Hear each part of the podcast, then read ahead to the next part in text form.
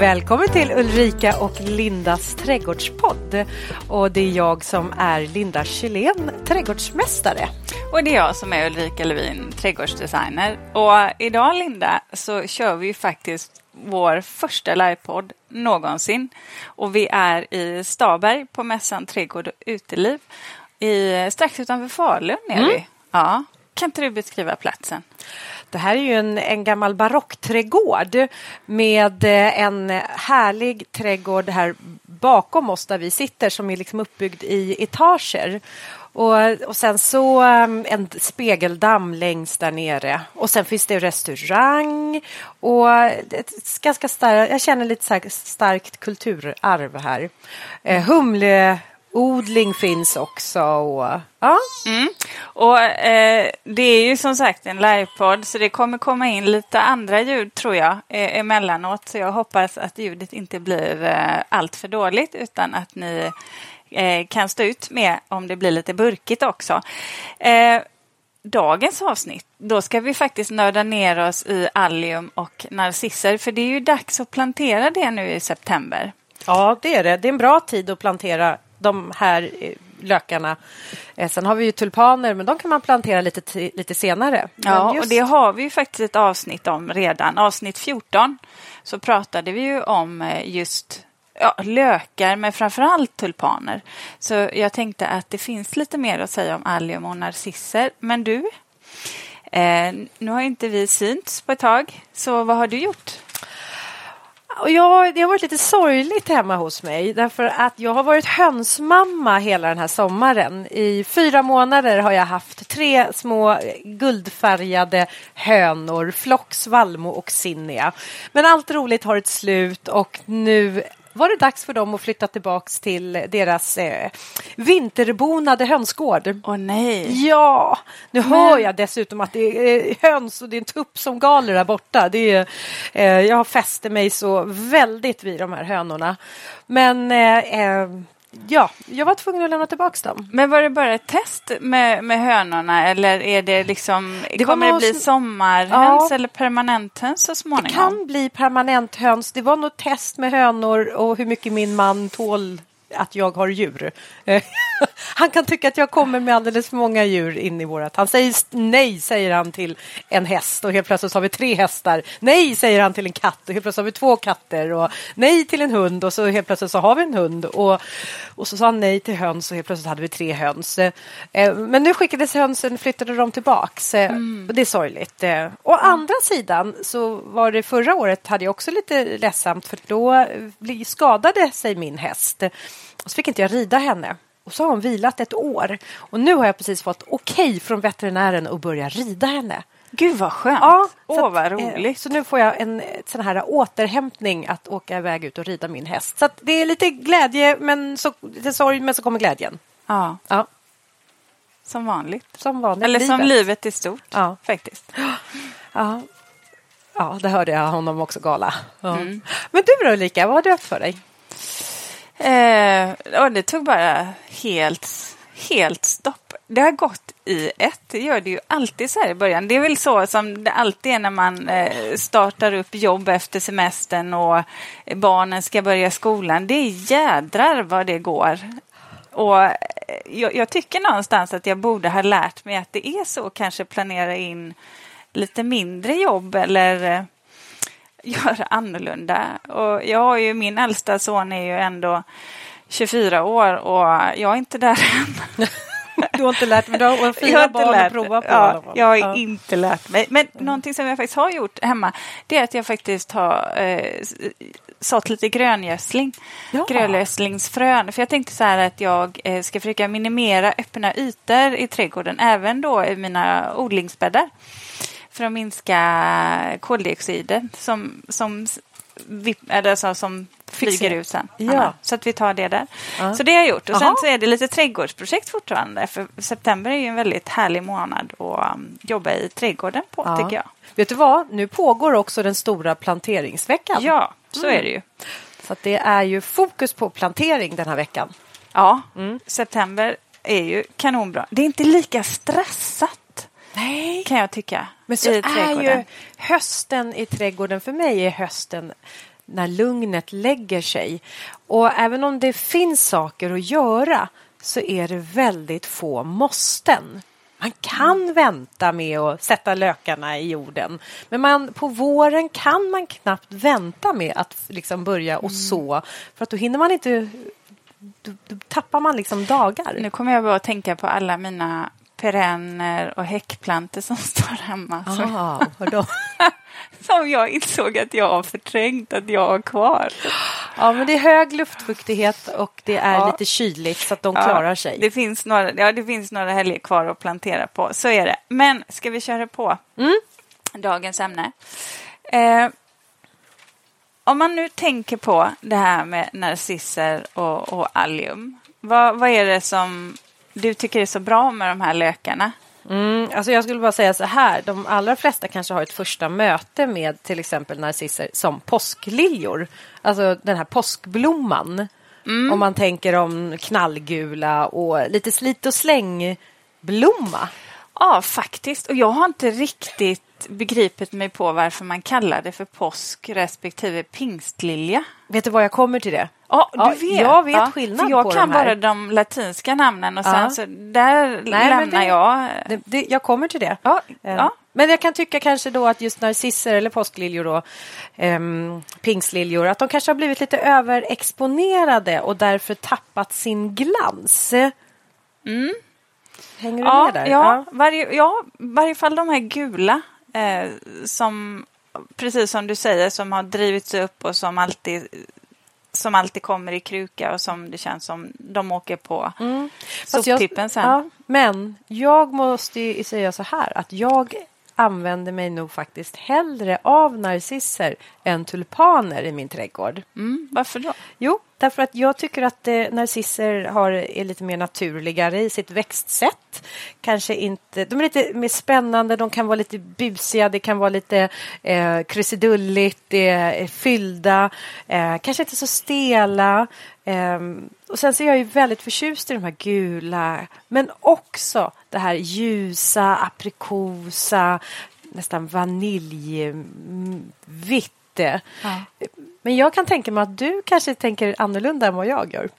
Nej, jag älskar narcisser just av den anledningen att jag tycker att de, de funkar ju i princip i vilken stil som helst just för att de har det här lite naturlika och att det finns så stor variation. Och sen så, så är det ju otroligt många vita sorter som är fantastiskt vackra och vi kommer ju komma in på, på sorter också så där kan jag tycka ni som lyssnar Papper och penna, det vet ni vid det här laget, det är bra att ha när man lyssnar om eh, man vill komma ihåg vilka tips eh, vi ger.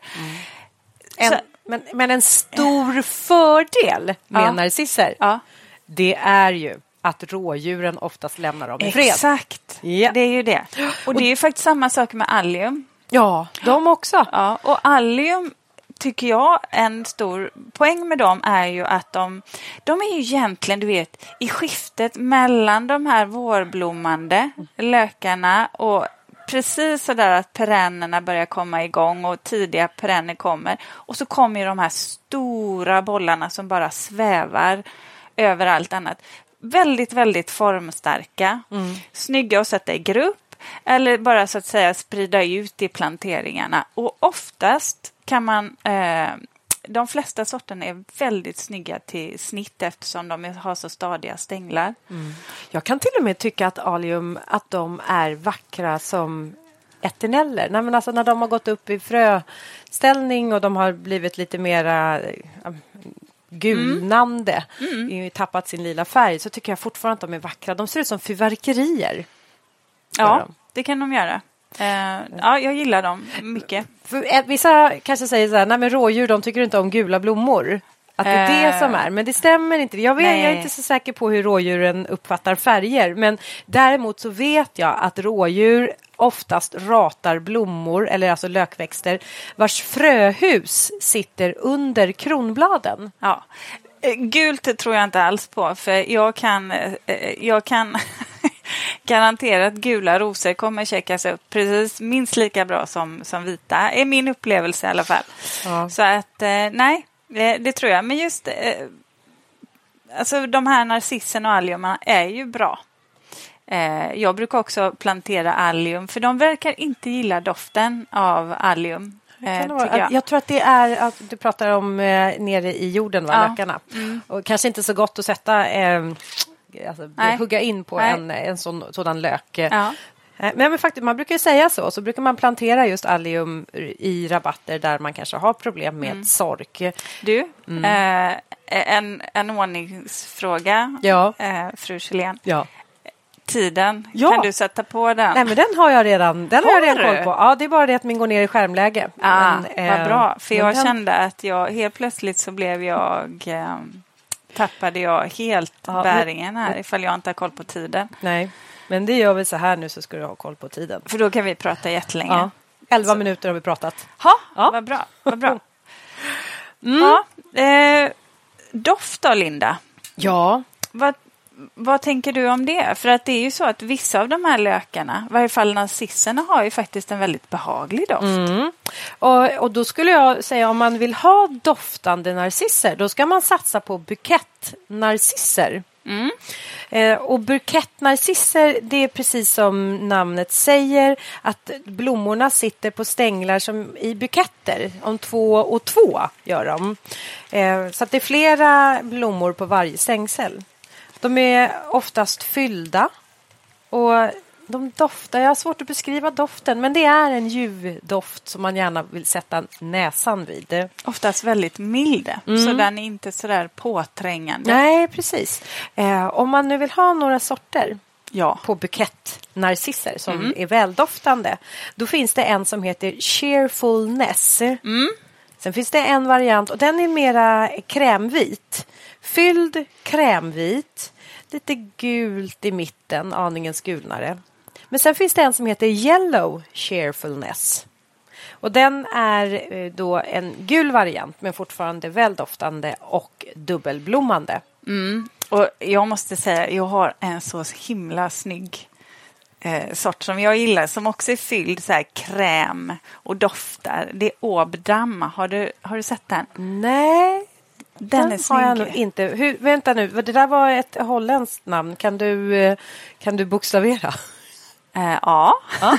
om jag får titta på vad jag har Ja. skrivit. O, B, D, A, M. Ja, Obedam. Ja. Så att den blir ungefär så här 35-45 centimeter hög, ungefär som vanliga narcisser blir. Ja. Eh, jätte, jättefin att ta in och ha som snitt. Just Ja. det. Mm. Sen tycker jag också att Albus plenus odoratus, Ja. det är en vacker, Mm. vacker fylld blomma. Ja. Jag är ju väldigt förtjust i orkidénarcisser. Ja, vi, äh, men det här är ju för roligt. Det här måste jag visa nu. Jag har skrivit i mitt manus. Det här var vad jag tänkte. Det här kommer lika illa. Ulrika Narciss. Orkidé-narciss står det här. Och då har vi Talja. Självklart. Ja, självklart. jag, vi har börjat lära känna varandra lite. Ja. Jag kan nog rama in aningen. Ja, men de är så Ja. fina. De är ju de är ganska skira och inte så stora i sin blomning. Eh, och ganska låga. Ja. Graciöst utseende. Verkligen, och som jag kan tycka är väldigt fina om man sätter ihop dem eller att man kanske sätter dem i antingen lite större grupper eller så sätter man dem mellan tulpaner, vita tulpaner till exempel i grupper om tre och eh, de kan vara så, då blir de så himla fina och jag tycker i, i den gruppen orkidénarcister så finns det ju flera fina som Toto som har lite det här Mm. gula, den här lite gula knoppen eller vad man ska säga. Just. Trumpeten va? Eller vad, vad kallar man det? Ja, man kallar det för trumpet. Eh, men också Petrell tycker jag är fin. Okej. Ja, Mm. Också supersnygg. Lite mer kräm. Mm. Doftar. Mm. Mm. Nej, det är snyggt. De är fina. Och, Eh, Får jag bara fråga en Ja. sak om orkidénarcissen? Visst är väl det också en gammal, alltså en väldigt gammal eh, narciss, alltså som är Mm. lite kultur... kan det vara. Jag vågar inte svara på Ja, det. jag tror att den är det. Mm. Där har du nog bättre koll än Ja. jag har. Eh, Men om jag ska säga någon liten sort, Ja. ja, då är det den här sorten som heter Minnow, en trädgårdsnarciss som heter Minnow. ja. Alltså den blir inte högre än så här. Den- Nu håller jag upp handen på ungefär en... eh, Den blir lägre ja, än så. Va? Ja, kanske till och med Max 30 Kan vara? Ja, max, max 30 är den. Ja. Och den blommar också så här med flera små doftande blommor på varje stängsel. Ja. Eller stängel. Och det jag tycker om med den det är att den har den här trumpeten. Det ser ut som en liten pussmun. De är jättesöta. Det är det. Vissa, viss, det är konstigt det där med vissa blommor. De ska man egentligen gå väldigt nära. Ja. Det är nästan som man ska ha en sån här makrolins Ja. och så gå riktigt nära. För då ser man hur intrikat sammanvävda de egentligen är. Ja. Men jag tänkte på så här när vi pratar sorter. För Mm. Har du tänkt på det? eh, Det har ju blivit ganska populärt med de här fyllda sorterna.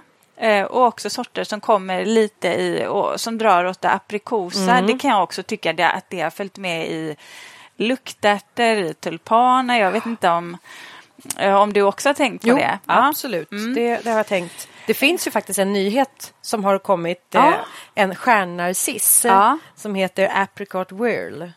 Någonting den sådant. känner jag inte till. Den är dubbelblommande, den är också doftande eh, och den är aprikosfärgad. Ja. På bilden såg den nästan rosa ut. Jag tänkte när nu jädrans har vi Och- lämnat eh, ja. påsk... Eh, Men det här är ju lite speciellt för det här gäller ju både för narcisser och tulpaner att de kan ju faktiskt byta färg.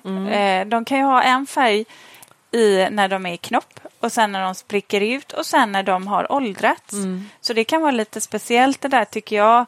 Ibland blir man inte alltid positivt överraskad för ibland kan det ju vara en färg som jag inte riktigt har förväntat mig för då har jag tittat på en bild på en narciss som kanske är väldigt utslagen då och sen så har jag inte sett att den är väldigt skarp nej, i början. Så Nej. där får man lära sig lite. Ja. Eh, men någon, en, eh, en som jag kan tycka är fin som har kommit eller som inte är riktigt aprikos men om man tycker om ändå en anings eh, aprikos i, det är ju Akropolis. Den har nästan så här solnedgångsorange Ah. i mitten och så är den vit sen fylld. Ja. Också så här, den vecklar liksom ut sig så att den ser ut som, ja men om du tänker en ros. Ja. Så ser den ut. ja, det låter vackert. Också jätte, jättefin. Men du, är du lite intresserad att veta eh, skillnaden på de olika? Ja, Ja. faktiskt. Mm. Det skulle jag vilja veta. För om man tittar nu på eh, påsk, påskliljor så har ju de en sån här trumpetformad, man kallar det för bikrona. Den här trumpetformen. Eh, och den finns i både gult och vitt. Eh, men när man då tittar, eh, och den är ganska, den brukar vara ganska lång, alltså den skjuter ut långt gör den. Eh, men tittar man då på pingstliljor, då är den här eh, bikron, bikronan, den är mycket kortare eller mindre. Och sen brukar den också ha en liten kråsning i ytterkanten som kan dra åt det röda hållet. Eh, Och då vet man att det här det är en pingstlilja. Jättesvårt om det är dubbla blommor då. Ja. ja, men man kanske får... Kan man kalla men dem, trumpeten. kan man inte bara kalla vet, dem för nej, men vet du vad som, då? nej, vet du vad som händer då? Då kan det börja bli eh, spontana hybrider. Och då har det uppstått en stjärnnarciss. Mhm. Och det är alltså en hybrid mellan en påsk och en pingstlilja. Ja. Eh, och då blir liksom den här trumpeten, den kan bli lite som en mellanting mellan påsk och pingstlilja. Eh, och här kan då också färgerna variera. Ja, och då har det alltså ingenting med... en, Ja. en dubbelblommande. Men det har ingenting att göra med när de blommar då? Det vill säga Nej. att de ena... Nej, det är Utan inte... påskliljan har en lång trumpet, eh, pingstliljan har en mera kompaktare, Ja, mindre och sen har okej. vi narcisserna som oftast är de som är dubbelblommande. Mm, det där kommer jag få lyssna på själv igen för det kände jag det fastnade inte. Ja. Men du Jag- vet du var släktnamnet Narcissus eh, kommer ifrån? Nej. Nej, det är ju hämtat från den grekiska mytologin. Ah. Ja, det var den här ynglingen Narcissus som förälskade sig i sin egen spegelbild. Ja. Han kunde inte få nog eh, av sig själv. Ehm, Men en dag så kunde han inte fånga bilden och då blev han så förtvivlad när han inte fick se sig själv i sin spegel så han tog livet av sig. Eh, Och gudarna förvandlade honom därefter till en blomma, narcissen. Okej. Ja, du ser. Så att de, de, de vill spegla sig, dessa narcisser. Ja. Ja. Men jag tänkte på det, det här nu när man planterar dem, eh, för narcisser de eh, kan ju funka både i sol men också lite halvskugga och oftast lite fuktigare Mm. om man jämför Fuktigt med ja. Ja, om man jämför med andra lökar. Sen håller de ju bättre Mm. om de får vara i, eh, i eh, skugga lite, eller inte skugga. Alltså generellt gäller ju det de allra flesta Ja. eh, växter som blommar. Alltså för det första så solen gynnar ju att de orkar komma igång och blomma. Men om man vill ha en lång, längre blomning då vill man ju placera dem lite mer i halvskugga. Mm, så är det ju. Sen, sen vissa, vissa lökar trivs ju ändå inte så bra i det där lite skuggiga läget utan behöver ju verkligen solen. Men sen är det ju så här, eh, vilket jag märker med narcisser, det är ju att efter ett tag så slutar ju de att blomma. Vad beror det på? Ja, men det är väl eh, så här att narcisser de eh, bryter ut sidolökar. Eh, gör de. Och då har den här moderlökan den, har- den har gjort sitt eh, kan man väl säga. Så att om man nu vill föröka och vill få dem att fortsätta att blomma då kan man behöva gräva upp och sen så ta isär de här sidolökarna och sen plantera ner dem. Så att det får man väl ha med sig. Annars så skulle jag ju säga att eh, narcisser är ju väldigt tacksamma eftersom de återkommer år efter år. Ja, det är ju en stor fördel med dem. Mm. Sen har de ju ganska, det är ju ganska stora lökar ändå, Mm. måste man ju säga. Ehm, så att där är det väl återigen samma sak som vi pratade om i det tidigare lökavsnittet. Ska man plantera lökar som både narcisser och allium i en nyplanterad perennarabatt så skulle jag ändå rekommendera att man väntar ett år och låter perennerna ha fått sätta sig och utveckla ett rotsystem innan man går ner med lökarna. För att lökarna är så fulla med växtkraft så att de kan nästan konkurrera ut perennerna. Så då får man en vacker lökprakt men man får det på bekostnad av sina perenner. Så vänta gärna ett år. Med nyplantering av perenner och om man gör en helt ny rabatt. Om man gör en helt ny rabatt. Har man gjort en nu i år, en perennaplantering, då skulle jag sätta lökarna först hösten 2022. mm. Sätta och sätta, du vet vad jag brukar göra va? Eh, kasta. Ja. Ja. Jag Och det- brukar ja. kasta ut Ja. mina... Och det är faktiskt så här, eh, gör man det då hamnar de ju också väldigt så här, naturligt på lite, vissa två kanske så här, hamnar precis bredvid varandra. Sen en liten enstaka ensam Mm. Ja. här borta och, och då får man det där naturliga. Sen vet jag att du säger så här med Linda, om du kastar ut de där lökarna, du kommer ju inte hitta dem där bland allt annat som växer i dina rabatter. Nej, inte om man har uppvuxna perennaplanteringar och så slänger man ut dem här itti pitti pytte skilla eller vårstjärna och så vidare. Det är kört. Det är kört. Jag kan säga att de flesta ligger kvar i rabatten där Ja. efteråt. Men vet du vad jag planterar mina påskliljor eller och narcisser? De Nej. allra flesta. Nej. De har jag under eh, min eh, häck kring eh, trädgården. För att den, ehm, eh, jag har då en spireahäck har jag Mm. och den har en förmåga att liksom den blir ganska bred på sommaren. Eh, men eh, på våren så ser det lite kalt ut där under och då vet jag att det är ingenting som vill växa ungefär en eh, ja, 40 centimeter från basen och ut därför att det blir för skuggigt på sommaren. Men däremot eh, på våren så passar Ja. det utmärkt att plantera då de här narcisserna. Och det som jag gillar det är att då kan jag ju liksom, jag kan ju dundra på med massor. Och sen blir jag då lite självförsörjande på narcisser som jag kan gå ut och plocka och göra buketter utav. Det är ju lysande. Mm, och dessutom, Ja. någonting annat som uppstår Ja. det är att när de här nu har blommat över då vissnar ju då eh, blasten ner och det Mm. ser ju inte så roligt ut. Men eftersom jag nu då har då den här spireahäcken vars grenverk då döljer det här så syns det inte. Mm. Och det är ju bra just det där med lökar som man kan tänka på att eftersom de, eh, beroende lite på i vilken tid de då ska blomma, eh, så är det ju så att trädgården ändras ju, läget ändras ju. Det kan ju vara så att där man normalt har skugga, där har man sol om våren och försommaren där för att då har inte lövverket utvecklats än. Nej. Så, att det är också, så kan man också se på sin trädgård att det finns eh, olika, man får olika sollägen olika tider på året. Mm. Men du, eh, ska vi, var det någonting mer du ville säga om narcisser? Eh, nej, jag tror att jag hade väl... Ja, men alltså man kan väl... det är väl generellt, men det kanske vi kommer till sen när det handlar om plantering och frö eller säga, och gödsel bland annat. Ja, mm, det men det kan vi sen. ta. Det kan vi ta. Ska vi, ska vi gå in på allium då? Ja, det gör vi. Ja. Eh, vad ska man säga om dem? Nej. vad säger vi om allium? Nej, jag ska tala om för dig att eh, jag satte de här första, mina första alliumlökar för, kan det vara fem år sedan kanske?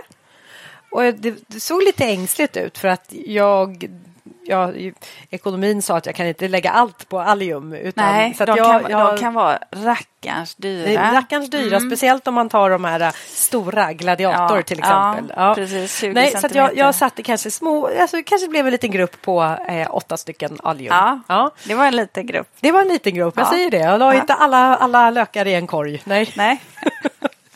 Nej, men vet du vad? De trivdes hemma hos mig. Ja. Och trivs allium, då börjar de att sprida sig både med frö och även då att de eh, sprider sig under marken med flera sidolökar. Ja.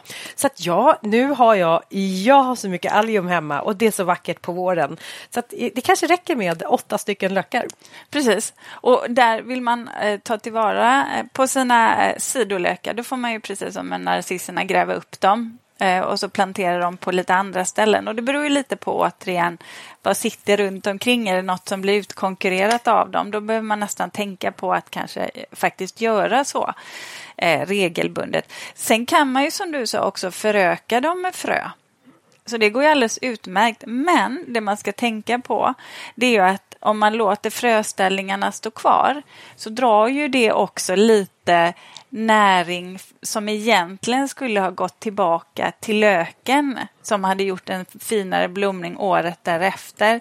Så vill man ha kvar sin allium med en fantastisk blomning, ta bort de där fröhusen innan de så att säga har eh, Ja, innan det har blivit frö. Sprätt iväg. Ja. Sen är det så när de väl då har sprätt iväg och så nästkommande år då har rotat sig, då är det ju bara bladrosetter. Så det kan ju vara det nästan så att det ser ut som en enda stor gräsmatta av bara små, små plantor av allium. Mm. Men så det tar ett par ett, säsonger innan de kommer upp i blomning. Mm. Men gisses så vackert det är.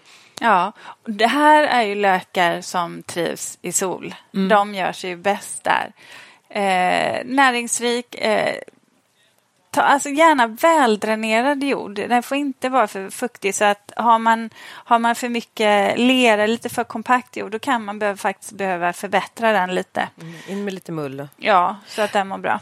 Jag tycker att, annars tycker jag att allium tillsammans med ormbunkar är väldigt vackert. Mm. Men jag har också sett, eh, det är lite jobbigt det här med snygga rondeller när man är ute och kör. Och så har de ofta väldigt fina så planteringar ja. i rondeller. Ja. Jag, har kommit på mig själv att jag ibland kan hamna i en rondellkörning alldeles för många varv. För att jag, bara, jag måste sitta från det här ja. hållet, från det här hållet och folk undrar väl kör hon aldrig Du måste köra långsamt. det måste jag faktiskt säga, i, hemma där jag bor, i, där finns det faktiskt en rondell eh, i Vällingby, Vällingby-rondellen där är det någon väldigt duktig landskapsarkitekt. Den kommer man inte ut. Nej, den, den kör man den varv faktiskt, på varv. Ja, ja, den är faktiskt helt fantastisk. Från, från tidig vår till sen höst. Det är nog en av de snyggaste rondellerna jag faktiskt sett. Ja, men, och den som rondellen som jag tänker på, som har allium, den ja. ligger uppe vid Gullmarsplan i Stockholm. Mm. Och där har de planterat, nu minns jag bara, tuvröret tillsammans med allium. Och mm. i och med att det är en rondell så kommer man ju inte dit ut och sköter om det här. Alltså det är ju, då behöver man nog öka på sin livförsäkring som trädgårdsmästare om man har ett skötseluppdrag i en rondell. Jo, det gör de. Det gör de. Men det är, jag kan säga av, inte av erfarenhet, men har hört av trädgårdsmästare som jobbar i eh, just rondeller det är lite med fara. Det är lite fara med fara. Ja. Men där har de i alla fall, så den, den brukar jag titta på. Annars brukar jag också använda rondeller. kan ju tipsa hur jag annars också brukar använda rondeller. Ja. Nej men om jag kör fel och vilse då brukar jag söka mig till en rondell och sen så ofta så har jag sällskap kanske av min dotter och då får hon sitta och eh, läsa på kartan. Vad är det vi ska? Vart är det vi ska? Jag kör ett varv till, jag kör ett varv till. Så ja. vi brukar vara lite, okay. vi, vi blir lite yra i huvudet. Ja, det var det där med norrpilen också va? Ja, just det. Åt Jag vilket brukar- håll man skulle hålla sin eh, telefon när man läser kartan. Ja, just det. Det var förra kan, kan avsnittet. vi, Jag tror att vi behöver gå tillbaka till Ja, allium. just det. Ja, det det var lite där vi var. Ja. Eh, jag kan säga min absolut finaste allium. Den är väldigt svår att få tag på. Ibland märker jag ut i handen. Eh, så att eh, där, där får ni fråga och be dem ta in. Det finns en allium som heter Silver Spring som är så här vitgrön i, som, i bladen eller vad man ska säga. Och sedan, men sen har den en, du vet den här lilla knoppen, blombasen, den är lite rosa. Så att när den här slår ut så är det som att den skimrar i så här rosa silvrigt. Och den är jätte, jättefin till det här skira, krispiga gröna som kommer. Eh, blir väl ungefär så här 120 centimeter hög, blommar i maj. Eh, vad har, har du någon sån där? Nej, jag, jag gillar ju de här, som, de här blommorna som syns på långt avstånd. Okej, Ja. Glowmaster eller? Ja, jag tänker på bland Gladiator. annat eh, Gladiator. Ja. Ja, den är ju riktigt, riktigt Ja. maffig. Den, alltså, nu pratar vi om att blomkloten de kan bli uppåt 10 till 15 centimeter stora. Ja, verkligen. Mm. Eh, och det är den jag tycker också är så vacker tillsammans med tuvröret som sagt. Eh, purpurrosa är, är bollarna, kloten, och alldeles täta. Eh, och sen har jag en till. Ja. Och, och det är en relativt ny sort Mm. som inte blommar på våren. Utan den blommar Juni, som en juli. perenn. Ja, perenn. Ja. Nästan. Den kan nog blomma hela vägen in till eh, augusti. Mm. Tror du att du eh, har du koll på vilken jag menar? Nej, jag, tänker, jag tänkte först eh, klotlöken. Eh, om det var den. Eller var det, är det Millennium du Ja. tänker på? Trädgårdskantläken? Millennium Ja, trädgårdskantläck. årets perenn 2021. Ja, det stämmer. I år alltså. Mm. Det, det, det lär vara då en lökförädlare från USA, Mark McDonough som har tagit fram den Ja. här. Och det här är ju en eh, trädgårdskantlök som man då eh, kan ha i sin perenna plantering eh, och som har en väldigt lång just blomningsperiod. Och att den, eh, den också lockar till sig fjärilar. Mm. Den, den, den har ju lite ett växtsätt som om man tänker sig en gräslök. Ja, Jag tror att den är ätlig också va? det kan det vara. Jag hade Ja. med mig den på Nyhetsmorgon senast och Ja. då satte Martin tänderna i den och jag tänkte det Ja, där tar jag inga ansvar för. Men han lever. Ja, han lever, Han lever. så då kan man äta den. För annars så är det ju så att eh, klotlöken eh, blommar ju också. Den är ju så lite rödviolett. Den blommar i juni, juli och den kan ju vara så här den kan ju vara jättefin att ha med, ja, med ljusrosa perenner. Alltså så här, du vet, som en rosa salvia till exempel.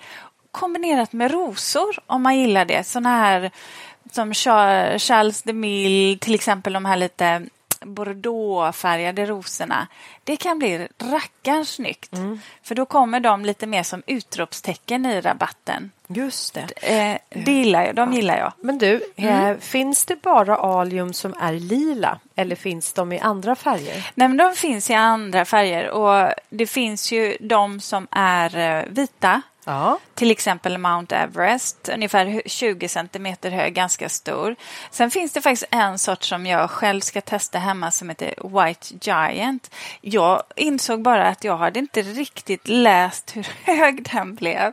Så att eh, jag blev lite förvånad nu då när jag tittade på vilka lökar jag ska sätta ner här i slutet på september och insåg att den är 150 till 180 centimeter hög, det vill säga i princip lika hög som jag själv är. Och jag får tänka ut en annan plats för dem, Linda. Men- för men- där jag hade tänkt det där kommer det inte Men funka. nä- nästan två meter hög lök? Ja, jag vet. Kan, Det- kan du tänka dig hur stor den här löken måste vara?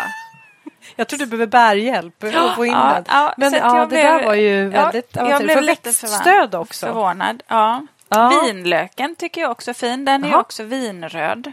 Ja, just Blomma, blommar också så här... Ja, men juni, juli kommer den. Eh, sen, sen har ju jag eh, en sort som jag tycker är lite häftig som har så här, de här väldigt stjärnlika blommorna. Och det är ju Allium Metallic Shine heter den. Mm, metallic shine. 70 centimeter hög. Lite, men den går åt det violetta, lite blåviolett nästan. Ja. Ja, de är snygga med faktiskt. Vad, men vad samplanterar du de här tillsammans med, tycker du? Är det nävor?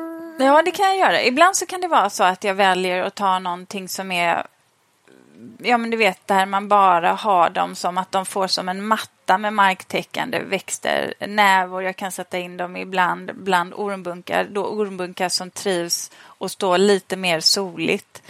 Eh, så att de får så att säga, då får alliumen verkligen, verkligen spela huvudrollen när de blommar.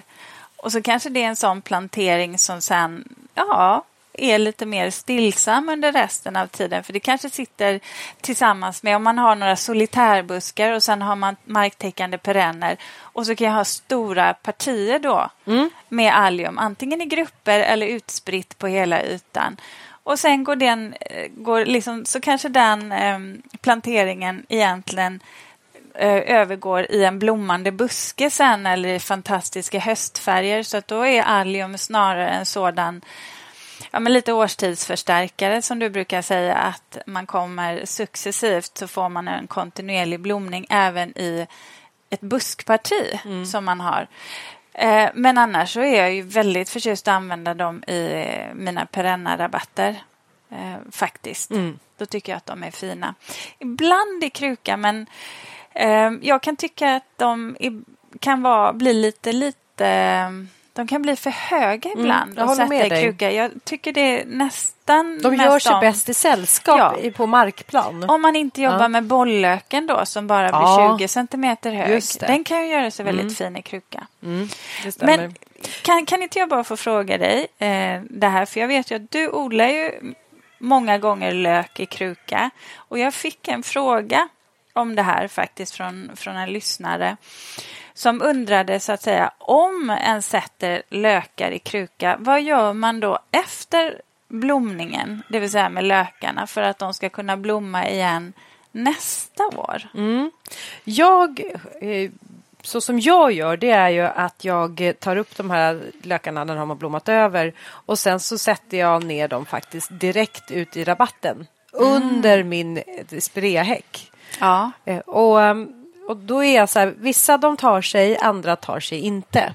Men eh, det, det är så jag gör. Och en del säger att man faktiskt bör ta upp lökarna och låta dem lite torka till och sen så kan man förvara dem då mörkt och torrt under sommaren. Eh, en del säger att de behöver solbadas innan man lägger dem lite mörkt och eh, avvaktar med att. Är det för att de ska dem. torka till Ja, jag tror det. eller? Eh, Och sen vet jag inte om det händer någonting, att något stimuleras i dem. Ska man lägga dem någon typ av, eh, vad heter det, sågspån, strö? eller? Ja, alltså det, det, då tror jag man är en riktig eh, lökmamma. Ja, nej, men jag, t- jag tänkte på det här med dahlior, alltså som man tar upp och Ja, jo, jo. förvarar. Ja, precis. som jag har lärt mig. Ja, men inte Ja. provat själv. Nej. Ja. Nej, men, men det, det beror lite på. Men det är väl så här, för min egen del så är det ju det där med våren, att det är väldigt intensivt då. Och jag gör ju med mina planteringar, jag planterar ju mycket lök i, i korgar. Därför att jag återanvänder ju de här, lök, eller de här korgarna inne i växthuset som jag har planterat och odlat tomater i och gurka i. Och sen så tar jag bara bort tomater och gurkplantorna och då har jag ju jord kvar. Och då här tippar inte jag ut den jorden Nej. utan jag trycker ner mina lökar där i. Och sen så kan jag njuta av en väldigt tidig blomning redan någon gång i mars ute i växthuset. Och sen när det är dags då att fylla växthuset med nya tomater någon gång där i eh, maj, då, eh, då är det bråttom. Och då har inte jag tid att pyssla om de här lökarna och låta dem både solbada och läggas torrt och svalt och mörkt. Och, utan då gräver jag ner dem i rabatten. Och de som klarar sig, de klarar sig. Och då är det ju tuffingar, tänker jag. Så att då är de ju liksom... Då är de meant to be. Men då, då tar du inte upp dem och planterar dem i kruka nästa år utan då, då tar du ny lök helt Ja. enkelt. Ja. Precis. Så antingen så testar får jag man, några nya sorter. Ja, så antingen får man ta upp dem och förvara dem helt enkelt. Eller så kan, kan man Mm. Ja. bara ställa undan krukan. Bara Ja, och låta den göra. klara sig Ja, själv. Det kan man väl göra. Ställa den lite i ett eh, skuggigare läge bara. För att den inte ser så rolig ut när det har vissnat ner. Nej, det gör den ju inte. Och sen lär det väl torka alltihop. Ja. Då blir det kruttorrt.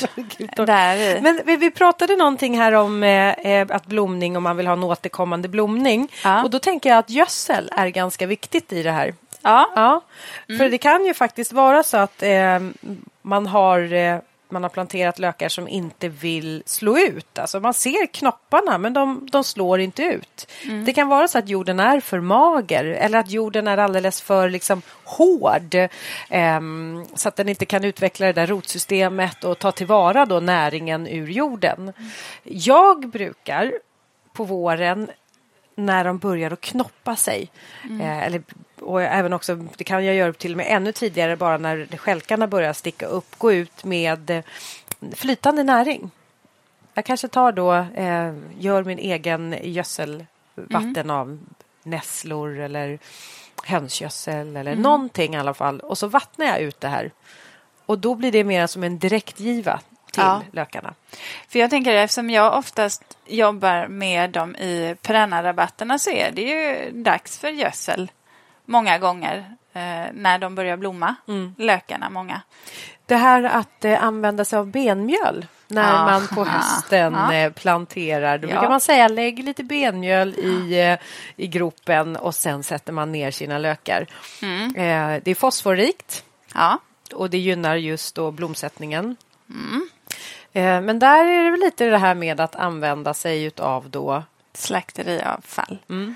Där fick jag ju läsa på lite faktiskt. För jag, eh, ja, men jag funderade lite på det här. Så här, om man är vegan, då, då går ju det här benmjöl bort. Så jag var tvungen att bara se eh, vad, vad man har för alternativ eh, till det.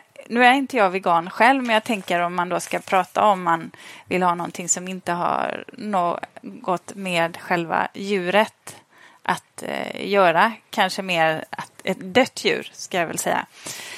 Eh, men så, så tänkte jag så här, så funderade jag på det. Jag var tvungen att kolla upp det här med benmjöl om man till exempel fick använda det vid eh, ekologisk odling och det får man uppenbarligen. Eh, krav, eh, godkända grejer. Eh, så, och det fanns. Så det är egentligen en etisk då var du står. Ja, men man får använda det till ekologisk odling och eh, de hettar upp det här eh, så att det ska försvinna eh, bakterier och andra sjukdomar ska försvinna. För det var väl mest det jag tänkte på om det är sjuka djur. Men enligt alla fall när jag har läst på på vad är det, Kravs hemsida.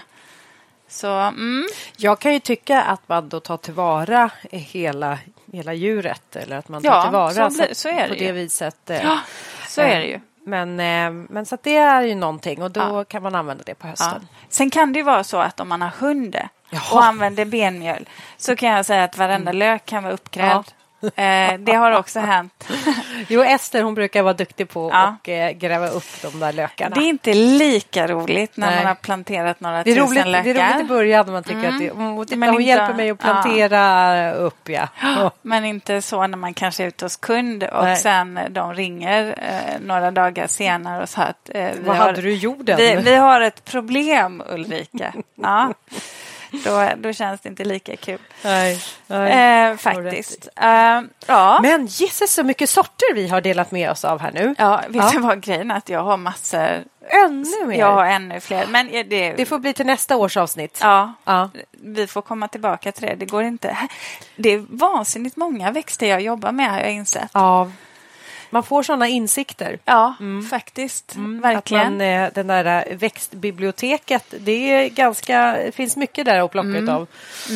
Men nu kommer mitt, mitt växtbibliotek, alltså mitt eh, huvud med alla mina växtnamn. De brukar, jag brukar ta lite um, vintervila och gå lite i det. Vet du vad jag tänkte? Vi kanske ska göra en bok, Linda. Ja! Och fylla Och den sätta med ihop våra... alla våra, våra absolut snyggaste kombos. Mm, Det är du. Det hade varit någonting. Men ska vi ställa frågan till publiken? Om, om det finns Precis. någon som har eh, någon fråga? allt ifrån odling och jord och näring och vad som blommar eller ja, vad som. Det brukar ofta vara så här när man slänger ut en fråga att man lite så här, jag måste smälta det jag har hört innan frågorna dyker upp. Jag var på en guidad tur på Mårbacka och där var guiden så generös hela tiden och ställde motfrågor. Har ni någonting ni vill fråga om? Någonting ni vill fråga om? Jag brukar alltid vara så frågvis. Jag hade ingenting att fråga om. Jag kände det också som att jag var oint att det kunde verka som att jag var ointresserad för att jag inte hade några frågor. Men det var bara det att ofta när man får så mycket kund, alltså, information så behöver man smälta. Och Ja. sen kommer frågorna. Ja. Mm. Ska vi se. Åh, hej Ester! Jag har en liten hund här. Så. Vad är det för ras? Det är den frågan Ja. kanske som kommer Ja. då istället. Inga, är det någon som har någon fråga? Nej. Men odlar ni lite eh, narcisser och allium hemma hos er? Det gör det. Men eh, Väldigt lite? Ja. Ja, då, precis. då får vi det Rådjurs- bekräftat. Rådjurssäkra Ja, eh, även i. Dalarna så låter rådjuren dem vara i fred. Ja, precis. Men eh, Linda, vill du, har du någon eh, reflektion för veckan annars? Så där. Det är det där, jag tycker faktiskt att det svåraste i den här podden det är de där reflektionerna. Det vet du, att, därför att det är som att eh, eh, jag, jag känner mig ibland lite som eh, guldfisken som eh, bara eh, simmar utan att jag egentligen tänker så mycket på vart, vart Vart än du ska. Nej, och sådär, ja, eh, men, men jag tänker ju mycket, men sen så tapp, släpper jag de tankarna. Du, du har alltid väldigt spännande reflektioner. Ja, men det har, vet du varför jag kommer ihåg dem, Linda? Filmar du? Nej, jag filmar inte. Jag, Du antecknar jag, jag, dem. Jag, jag, har antecknat det. Självklart. Såklart. Ja. Har du en som du har antecknat nu? Ja, jo, ja, men det har jag faktiskt. Ehm, det, det, jag, jag har ju sagt att jag försöker komma ner. Så jag börjar så kan du tänka. Jag, Ja. Eller hänga på Ja. min. Jag har ju sagt att jag försöker ehm, komma ner eh, och använda. Jag vill använda mindre fossil energi och jag vill ju att vi på en femårssikt nu ska halvera eh, de utsläppen vi har idag så ska vi halvera dem eh, om, på fem år nu då. Och nu är det ju lite svårare för att vi har gjort, vi har plockat många av de här lågt hängande frukterna. Vi har ju haft en process sedan 2015 ändå. Eh, så att nu är det lite tuffare. Eh, och jag gör ju samma sak i företaget, att jag försöker se hur, hur jag kan minska eh, klimatpåverkan och bidra till den biologiska mångfalden. Men satan i gatan vad det är svårt i, eh, i jobbmässigt. För att köra elbil och sådär, ja det har jag bytt ut. Och, eh, var får jag elen ifrån? Ja men det är miljövänlig el. Sådana saker, det är inga problem. Men i nästa steg, det vill säga när man ska gå in på anläggningen, materialvalen, vi pratar betong. Eh, vi, vi pratar liksom transporter, tunga transporter oftast. Vi pratar om maskiner som kör på jord och som förstör egentligen en del av den naturliga faunan som finns på plats. Vi pratar om att man kanske vid nybyggnationer eh, ta tar ner för mycket av egentligen eh, träd, naturliga saker som man borde ha sparat och bevarat och som också kanske hade kunnat hjälpa till vid översvämningar och så vidare. Och jag bara inser att vilken jätte, vilket jätteprojekt att påverka det och jag känner att jag gör verkligen, jag drar mitt strå till stacken där. Men där är det ju en jättestor utmaning att komma ner och minska utsläppen. Mm. Ja, det är en reflektion om, Ja. som heter du, duga. Ja. Så den får man se hur man ska jobba vidare med faktiskt. För då handlar det om också om naturligtvis industrin. Måste ju ta ett stort ansvar där.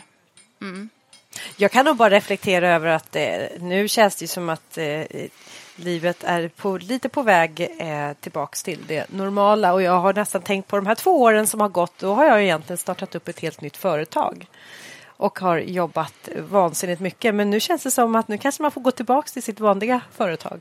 Nämligen Ja. sitta så här och föreläsa och prata och vara på en mässa som det här. Och, ehm, mm. Ja, men jag kan ju bara säga att det, det jag reflekterat över är ju också att du det har ju varit ganska skönt att hänga med dig för jag, nu gör jag ju saker som jag kanske inte har gjort innan. Nej, just det. Du Ja. är på min eh, arena just nu. Ja, föreläsa i och för sig, men då har det varit mer inför yrkesutbildningar och sådär så att jag har varit med i den egenskapen. Men framförallt när vi körde eh, live-shopping idag. ja, just det. Det har vi också gjort. Eh, Ja. ja. Men det är så gött för att då känner jag att nej, det sköter Linda.